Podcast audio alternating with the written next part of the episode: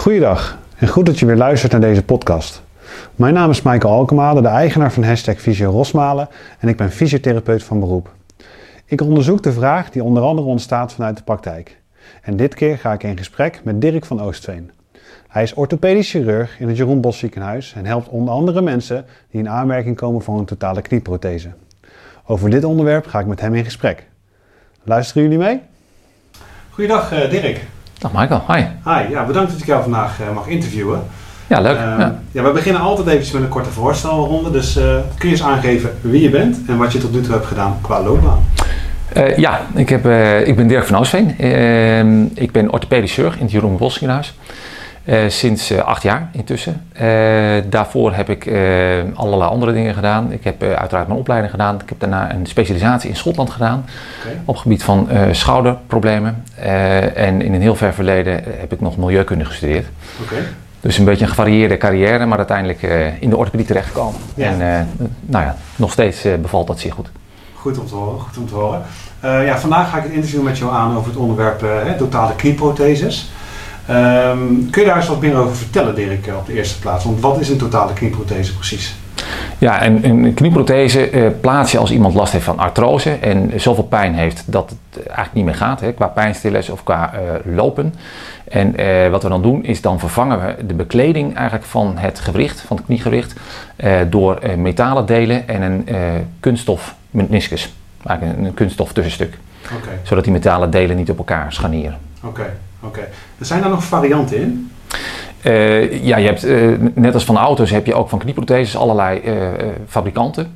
Ehm, maar eigenlijk maakt, ontloopt elkaar dat niet zo heel veel in kwaliteit. Het is allemaal goed in het algemeen wat hier in Nederland geplaatst wordt. Mm-hmm. wat je wel als variant nog hebt is, je hebt een hele knie, een totale knieprothese. En je hebt een halve knie. En een halve knie kun je in een selecte groep van mensen plaatsen. Um, en dan hou je dus de ene helft van jezelf en de andere helft is ja. van de fabriek. Um, maar dat, ja, als je dat kunt hebben, uh, werkt dat zeer goed. Oké. Okay. Ja. Wanneer, wanneer, kies je daarvoor, Dirk? Wanneer kies je ervoor om een, om een halve prothese te plaatsen? Ja, een halve knieprothese wordt in het algemeen alleen gegeven uh, in bepaalde voorwaarden. Dus als je enkelzijdige slijtage hebt, dus of aan de binnenkant of juist alleen aan de buitenkant, uh, maar dat de andere kant goed is. Um, en uh, een, een, van de andere voorwaarden is dat je een kruisband moet hebben die nog intact is. Dus de voorste kruisband moet nog in de knie functioneren. Moet intact zijn? Ja. Oké. Okay, okay. um, je hebt het verteld over artrose, hè, Dirk. Uh, wat moet men verstaan onder artrose? Wat is het nou precies? Ja, er, er wordt wel, um, er is wat verwarring, hè, maar artrose en slijtage is eigenlijk precies hetzelfde. Uh, en artrose is dus slijtage van het gewricht. En um, het gewricht heeft kraakbeen nodig, dat is uh, zeg maar de dempingslaag in het gewricht. Ja. En heeft uh, vocht nodig om uh, het glijvermogen in stand te houden. En als dat kraakbeen slijt, hè, dus verdwijnt, dan krijg je artrose. En dat, dat is een soort glijdende schaal. Dus mensen hebben niet plotseling artrose, hè. dat is een, een, verloop van jaren treedt dat op. Ja. En op een gegeven moment is het dusdanig ernstig hè, dat ze dagelijks last hebben, er s'nachts wakker van worden, dat ze de supermarkt niet meer halen. Uh, en dan komen ze in de regel bij ons. Ja, oké, okay. helder, helder. Um, een beetje uitgelegd over die, uh, over die totale knieprothese natuurlijk. Hè? Um, dan moet je uiteraard voor geopereerd worden. Um, wat is nou het beste advies van jouw kant uit om je daarop voor te bereiden? Het belangrijkste is eigenlijk dat mensen moeten zorgen dat ze echt fit zijn. Uh, vaak zie je dat mensen die artrose krijgen langzaam maar zeker steeds meer gaan inleveren, steeds minder actief worden. Ja. En tegen de tijd dat ze geopereerd worden heel veel conditieverlies uh, hebben geleden. Ja. En dat moet je eigenlijk proberen toch een beetje te kantelen. En uh, dat kan heel simpel door een home trainer te kopen en thuis op de home trainer te gaan zitten. Ja. Dat je in elk geval je spiervolume weer een beetje opbouwt. Dat je wat uitdrukingsvermogen creëert. Want dan is het resultaat van zijn knieprothese ook gunstiger. Okay. Hoe fitter je een operatie ingaat, hoe nou ja, uh, makkelijker de revalidatie is. Ja, oké, okay, dat blijkt natuurlijk ook uit onderzoek. Ja. Uh, heb je nou een tijdsindicatie, Dirk, waarvan je zegt van oké, okay, um, je moet zeker zes weken voor de operatie daarmee starten, of misschien wel een aantal maanden daarvoor? Ja, het, is een beetje als een marathon lopen. Dus daar kun je ook niet in twee weken uh, voor voorbereiden. ja, je praat eerder over, over maanden dan over weken. Ehm, en in het algemeen eh, is de wachttijd ook wel een aantal weken. Dus ja, die, die tijd moet je zeker gaan gebruiken. En eh, ja, soms is het verstandig, zeker als je echt conditieverlies ehm, hebt, om, om het gewoon een klein beetje uit te stellen. Hè, dus die operatie eh, pas na een paar maanden in te plannen, om die conditie weer wat op peil te brengen. Ja, ja. oké. Nou, een stukje voorbereiding op de operatie. Uh, heb ik een vraag over tijdens de operatie. Wat kunnen mensen dan verwachten? Ja, mensen die uh, hebben vaak heel veel vragen over uh, de manier waarop ze verdoofd worden. eigenlijk ehm, globaal kan dat op twee manieren. Je kunt een narcose krijgen of je kunt een ruggenprik krijgen. de meeste mensen die komen bij mij voor dat soort vragen. En eigenlijk kan een anesthesist die vragen het beste beantwoorden. Hè, want dat is degene die de verdoving uiteindelijk toedient. Ja. Ehm, en de ruggenprik kan ook in combinatie met een, uh, een, een ja, soort van lichte roes, hè, lichte narcose erbij. Eh, zodat mensen eigenlijk niks horen, niks meemaken van de operatie. Maar toch de ruggenprik hebben gehad en geen narcose, dus ook niet beademd wordt bijvoorbeeld. want dat is vaak veel gunstiger voor het herstel. Oké, dus een ruggenprik dan vergelijken met een soort van Ehm, hoe zeg ik dat goed, een plaatselijke verdoving. Ja, het is een, een, ja, we noemen het een regionale verdoving. Dus eigenlijk zijn ze vanaf hun middel naar onderen toe zijn ze verdoofd. En soms zit die verdoving zelfs nog wat lager. Het belangrijkste voor ons is natuurlijk dat ze niks voelen van de operatie. Hè, Dat ze uh, rustig stil blijven liggen en geen pijn hebben tijdens de operatie. Mhm. Ehm, daar is een, uh, iemand die daar gespecialiseerd voor is, zit daar constant bij, bij de operatie om dat te bewaken. Okay. Ehm, dus dat wordt direct opgemerkt als, als iemand pijn krijgt. Uh, dat gebeurt ook eigenlijk niet. Um, en dan is dus voor de rest de belangrijkste keuze ruggenprik of narcose. Ja. Uh, en voor de rest is het, uh, ja, als dat eenmaal gebeurd is, dan is het voor ons, kunnen we aan de slag. Oké, okay. ja. ja. helder. Um, jij geeft aan direct de ruggenprik, dat zou jouw voorstel eerder zijn hè, naar de mensen toe? De meeste uh, mensen, ehm, eh, als je er geschikt voor bent, hè, dus als je rug er geschikt voor is en als je dat ziet zitten, is dat eigenlijk de meest gunstige uh, manier van, uh, ter voorbereiding van een operatie. Oké. Ja. En dat heeft ook te maken met het feit dat je uh, daarna het eerste uur nog niet zo heel veel voelt. Uh, en dat je wat minder risico's hebt van de narcose. Nou zijn die risico's minimaal. Mm -hmm. uh, maar zeker voor oudere mensen, die kunnen er een, een, tijdje toch van wat van in de war zijn bijvoorbeeld, van een narcose. Ja. En ja, dan is zo'n ruggenprik, dan blijf je, blijf je bij. He, die, dus nou, dat heeft een wat gunstige uitwerking ja. kort na de operatie. Ja, helder. Oké, hoe ziet het hersteltraject uh, na zo'n operatie uh, eruit, uh, Dirk? Wat kunnen mensen daarvan verwachten? Ja, dat, um, dat is natuurlijk individueel verschillend. Dus afhankelijk van hoe je erin komt en hoe gezond je bent, kun je of al heel snel uit het ziekenhuis. Of soms is dat, heeft dat één of twee dagen nodig in de regel, de meeste mensen gaan de volgende dag naar huis. Ja. Um, worden in het ziekenhuis begeleid door een fysiotherapeut, dus door een collega van jou die uh, en helpt om met krukken te gaan lopen. Ja. Het liefst hebben we natuurlijk dat mensen van tevoren al een beetje uh, geoefend hebben met krukken, zodat dat ja, niet meer nieuw aanvoelt. Ja.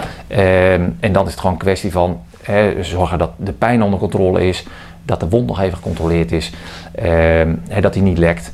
En eh, dus de, de oefeningen bij de fysiotherapeut uh, kunnen verrichten. En dan kunnen ze in principe naar huis met krukken. En dan uh, kunnen ze lopen met het, het, been belasten, maar dan wel met krukken ter ondersteuning. Ja. Helder, helder. Ik kan me voorstellen dat er na de operatie nog een evaluatiemoment ergens is, hè, waarbij jij de cliënt nog even spreekt. Ja. Um, wat zijn dan de hoofdvragen die bij jou aankomen? Ehm, in de regel spreken we mensen na, na een week of acht, zeg maar, na de operatie. En dan is de eerste, zeg maar, de slechtste periode is ondertussen uh, voorbij. Ehm, wat dan vaak nog vragen zijn, is uh, de meeste mensen na een knieprothese hebben toch nog wel enige mate van pijn of voedende knie. hij voelt nooit aan als als, zeg maar, als nieuw. Het is weliswaar een nieuwe knie, maar het is niet je oude knie van, van uh, 30 jaar geleden. Um, dus het kan zijn dat hij wat klikt, het kan zijn dat hij hier en daar toch nog pijn doet. Mensen hebben in de, in de regel, zeker de eerste maanden, onvermogen om te kunnen knielen. Um, nou, dat zijn zo vragen die, die langskomen. En zwelling. In het algemeen uh, blijft het been, en, maar zeker ook de knie, blijft nog lang wat dikker. En dat verdwijnt wel, uh, maar dat heeft ja, maanden, soms wel een jaar nodig echt wel een jaar nodig zelf? Ja, soms wel. Ja. Oké, ja. okay, helder. Um, als we dan een jaar verder zijn, Dirk, uh, wat kunnen mensen dan verwachten? Wat, wat uh, herstelt het grootste percentage van de mensen volledig? Of zie je daar toch een tendens in ontstaan dat er toch nog wel mensen zijn die terugvallen? Nou, het is maar een hele kleine groep die echt terugvalt. Uh, dus eigenlijk 80 tot 90 procent van de mensen is heel tevreden met een, met een knieprothese. Ja. Maar er is wel 10 tot 20 procent die nog enige mate van last blijft houden. En er zijn natuurlijk altijd hè, een heel klein percentage wat echt nou ja, minstens net zoveel last heeft als voor de operatie. Ehm, maar dat komt gelukkig heel weinig voor. En de meeste mensen zijn nagenoeg of helemaal van de pijn af. En met name s'nachts worden er niet meer van wakker, kunnen weer verder lopen eh, en kunnen eigenlijk de normale dingen weer doen. Ja. En natuurlijk kun je niet de knie extreem ver doorbuigen, niet zoals nou ja, 30 jaar geleden. Eh, knielen is soms een probleem. Ehm, maar, maar je kunt er zelfs mee sporten. Ja, precies. Want ja, je gaf natuurlijk aan wat er dan misschien nog wat beperkt is, zeg maar, na zo'n operatie. Maar wat kan je er wel mee? Nou, je, eh, je kunt er dus eigenlijk heel veel mee. Je, kunt er, eh, eh, je kunt er normaal mee, mee fietsen. Je moet er goede einden ook mee kunnen wandelen. Uh, hardlopen zou ik niet adviseren, omdat dat echt een impactsport is. Uh, en daarmee niet zo goed voor de knieprothese. Uh, maar het kan wel, en zeker korte stukjes, het tennissen, iets, dat, dat, dat moet prima kunnen. Ja. Ehm, skiën is natuurlijk alweer wat gevaarlijker. Het kan, maar ja, als je je been breekt bij die knieprothese, dan heb je een groot probleem. dus ja, heel veel dingen kunnen, maar je neemt natuurlijk wel een risico. Een risico. Ja. ja helder. Hoe lang gaat zo'n prothese mee, denk ik? Ehm, wat ze nu zeggen is dat hij 15 jaar meegaat, maar eigenlijk uh, is dat niet helemaal eerlijk, want uh, hij gaat in de regel veel langer mee. Uh, laten we zeggen dat 95, 90 tot 95 procent van de mensen heeft zijn knieprothese na 10 tot 15 jaar nog steeds. Okay. Um, en voor iemand van 70 ja, kun je er bijna, we geven geen garantie, maar je zou bijna kunnen garanderen van nou die gaat de rest van het leven mee. Mm -hmm. ja. Dus ze gaan heel lang mee. Ja, precies. Desondanks, hè, dat is meteen wel de belangrijkste uh, um, kanttekening. Iemand die heel jong is, hè, iemand van 50 die forse slijtage in zijn knie heeft, daar zijn we wel terughoudend. Want ja, als je dan 90 wordt, dan zou zo'n knieprothese 40 jaar mee moeten gaan. Ja. En ja, dat weten we niet. Hè. En de kans voor een jongere persoon dat die knieprothese nog een keer gereviseerd moet worden, is veel groter. Ook omdat die persoon veel meer kilometers maakt en veel meer risico's neemt. Ja. Dus eh, we zijn wel terughoudend bij echt jonge mensen. En echt jong is zeg maar uh, onder de nou, 60, 50. Oké, okay, ja. oké. Dus dan, maar er moet ook wel sprake zijn van hevige artrose. Ja, ja, ja. Als je een klein beetje artrose hebt, maar heel veel pijn, dan helpt zo'n deze vaak juist niet goed. Oké, okay, maar kun je uitleggen waarom dat is? Uh, omdat uh, de pijn dan mogelijk niet alleen van artrose komt. Okay. Uh, dus we weten, als je met name als echt het bot op het bot staat, mm -hmm. uh, dat dan uh, en er duidelijke pijn is die past bij nou, de artrose, mm -hmm. dan is eigenlijk het effect van de knieprothese maximaal. Oké, okay. ja. helder. Um, ik heb nog één vraag vanuit een cliënt ook van mij en die gaf aan van, goh, ja, ik heb nu mijn knieprothese twee jaar lang en het voelt nog steeds niet eigen. Nee. Um, kom jij die vraag vaker tegen? En wat nou, is antwoord daarop? Ja, ik weet dat het zo is. Hè. Dus uh, uh, het, het, meest ideale resultaat wat we hebben is de, de forgotten joint. Uh, dus het vergeten gewricht. Dat mensen, als je ze vraagt hoe het met ze gaat, dat ze even moeten kijken van, ja, welke knie was het ook alweer? Ja. Oh ja, de rechter. Ja. dan heb je het, het, beste resultaat bereikt. Ja, dat, dat gebeurt, zeker. Ehm, maar dat is Um, vaker zie je dat mensen toch wel in enige mate er, nog wat van voelen en merken dat het anders is. Dat het wat stijver is, dat het nou, geluid maakt of wat, wat kraakt. Mm um, dus nee, het voelt nooit helemaal, of niet vaak helemaal natuurlijk aan. Nee. En dat is, ja, dat is ook omdat het echt een stuk metaal is wat je in het lichaam stopt. En wat fantastisch is natuurlijk dat het zo'n goed effect heeft en zo goed verdragen wordt. Maar het is echt anders dan, dan origineel. Dan lichaams eigen. Ja. ja. ja. Helder. Um, uh, ja, Dirk, uh, natuurlijk een stukje uitgelegd over uh, het traject voor de operatie, tijdens de operatie en na de operatie. maar welke complicaties kunnen er nou eigenlijk met name voorkomen? Um, ja, de belangrijkste zijn eigenlijk de, de, pijn, wat ik al zei. Hè. Dus zeker de eerste maanden treedt vaak meer pijn op, soms nog wel dan voor de operatie. Ja. Dat neemt af en in de regel, de meeste mensen zijn na zes maanden daarvan hersteld ja. en hebben dan geen of nauwelijks meer pijn. Ehm, en een hele vervelende complicatie die we gelukkig heel, heel weinig meer zien, is een infectie. Uh, dat is een ramp, maar dat uh, komt eigenlijk ja, minder dan 1% voor. Mm -hmm. uh, en zeker bij ons in het ziekenhuis zijn die infectiepercentages op dit moment heel erg laag, gelukkig. Ja. Um, en wat we nog wel eens zien, um, is een trombosebeen. En daarvoor geven we bloedverdunnende tabletten. tenzij mensen zelf eigen bloedverdunners gebruiken, waardoor dat niet nodig is. Um, maar dat zijn eigenlijk de belangrijkste dingen. Ja, oké.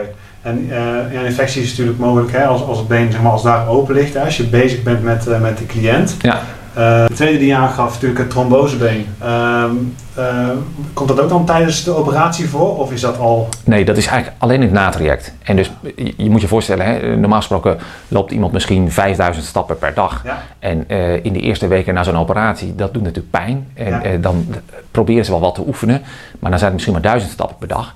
En dan heb je dus veel minder uh, rondgepompt bloed in je benen. Ja. En daarmee kunnen er bloedstolsels ontstaan.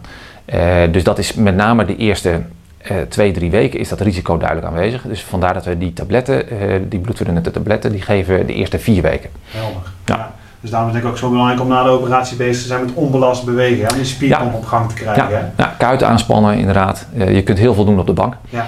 Ja. Zowel in jouw vak als hè, voor eh, ter preventie van een trombosebeen. Ja, Eh, er zijn allerlei oefeningen mogelijk. Absoluut. absoluut. Ehm, de knieschijf die wordt niet altijd mee vervangen, hè Dirk? Nee, nee. Hoe beoordeel je dat? Wanneer je dat wel of niet? Ja, er, is een, een, eh, er zijn allerlei onderzoeken gedaan, maar eh, eigenlijk eh, is wel gebleken dat of je hem nou vervangt of niet, dat het in de regel weinig uitmaakt in de pijn die mensen daarna nog ervaren. Oké, Eh, dus in de regel vervangen wij hem niet meer. oké, En dat is in de wereld ook steeds verdergaande tendens dat je de knieschijf eigenlijk laat voor wat hij is. oké. Dus we werken hem wel bij. Vaak is de knieschijf ook gesleten. En dan Precies, ja. halen we het bot wat daar extra gegroeid is, halen we weg. Ehm, maar vervangen we hem niet. Oké, Ja. helder. Eh onder de knieschijf zit natuurlijk ook een laagje kraakbeen nog. Ja.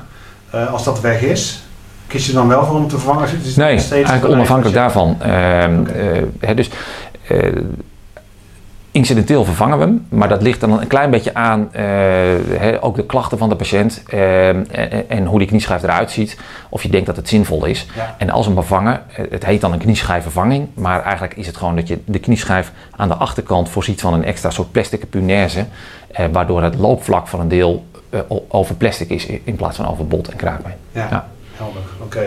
Ehm, operatietijd, Dirk. Hoe lang ben je aan het opereren uiteindelijk? Ja, de, eh, eh, zeg maar, de patiënt is in de regel een paar uur op het operatiecomplex, maar de operatie zelf is ongeveer een uur. Ongeveer een uur? Ja. Oké. Nou, dat valt mij eigenlijk alles mee als je Ja, ja, nadenkt. ja, ja, ja, je hebt natuurlijk heel veel handelingen die je moet doen. Ja, Ehm, voorstellen. maar ja, nee, na, na een uur is, de, is het klaar. En dan kun je ook meteen het been echt volledig belasten. Ja. En wij cementeren de prothese, dus we lijmen hem vast zeg maar, in het bot. En dat is, eh, de- na 12 minuten is dat keihard. Eh, en dan ja, kun je er meteen ook op staan. Oké. Ja. Nou, bijzonder. Ja, Eh, Dirk, zijn er verder nog nabranders van jou uit? Of dingen die ik niet gevraagd heb en die jij graag nog zou willen benoemen? Ehm, ja, ik denk dat het belangrijk is voor mensen dat ze zich realiseren dat als ze artrose hebben, dat dat niet meteen automatisch betekent dat ze een knieprothese nodig hebben. Ehm, het is heel erg afhankelijk van een röntgenfoto hè, en de, de mate van artrose en de mate van klachten. En dat je, ehm, je kunt zelf heel veel doen om die klachten te beïnvloeden. Hè, verstandig bewegen, fietsen in plaats van wandelen, eh, af en toe een pijnstiller nemen als het erg is. Eh, en dan zul je zien dat het, het, het fluctueert vaak enorm. En als je natuurlijk in een dal zit, dan zou je willen dat je morgen geopereerd wordt. Maar zit je daarna weer op een heuvel op, eh, dan, dan is het vaak weer eh, een hele tijd overbodig. En ja, als je dat patroon een beetje in de gaten weet te houden en pas opereert op het moment dat het echt niet anders kan, dan, zit je eigenlijk, dan heb je het beste resultaat. Oké. Ja, bedankt voor, deze, voor deze. Graag gedaan. Heel erg bedankt voor dit interview en voor jouw tijd. En als er verder helemaal geen nabranders meer zijn, dan wil ik hem graag afsluiten. Dat is goed, ja, graag gedaan. Dankjewel. Ja. Zoals Dirk al aangaf in het interview, is het belangrijk om je zowel voor als na de operatie goed voor te bereiden. Heb je hier hulp bij nodig? Laat me dit dan weten via de website www.hashtagvisio.nl. Ik help je graag. Vind je deze podcast nou waardevol?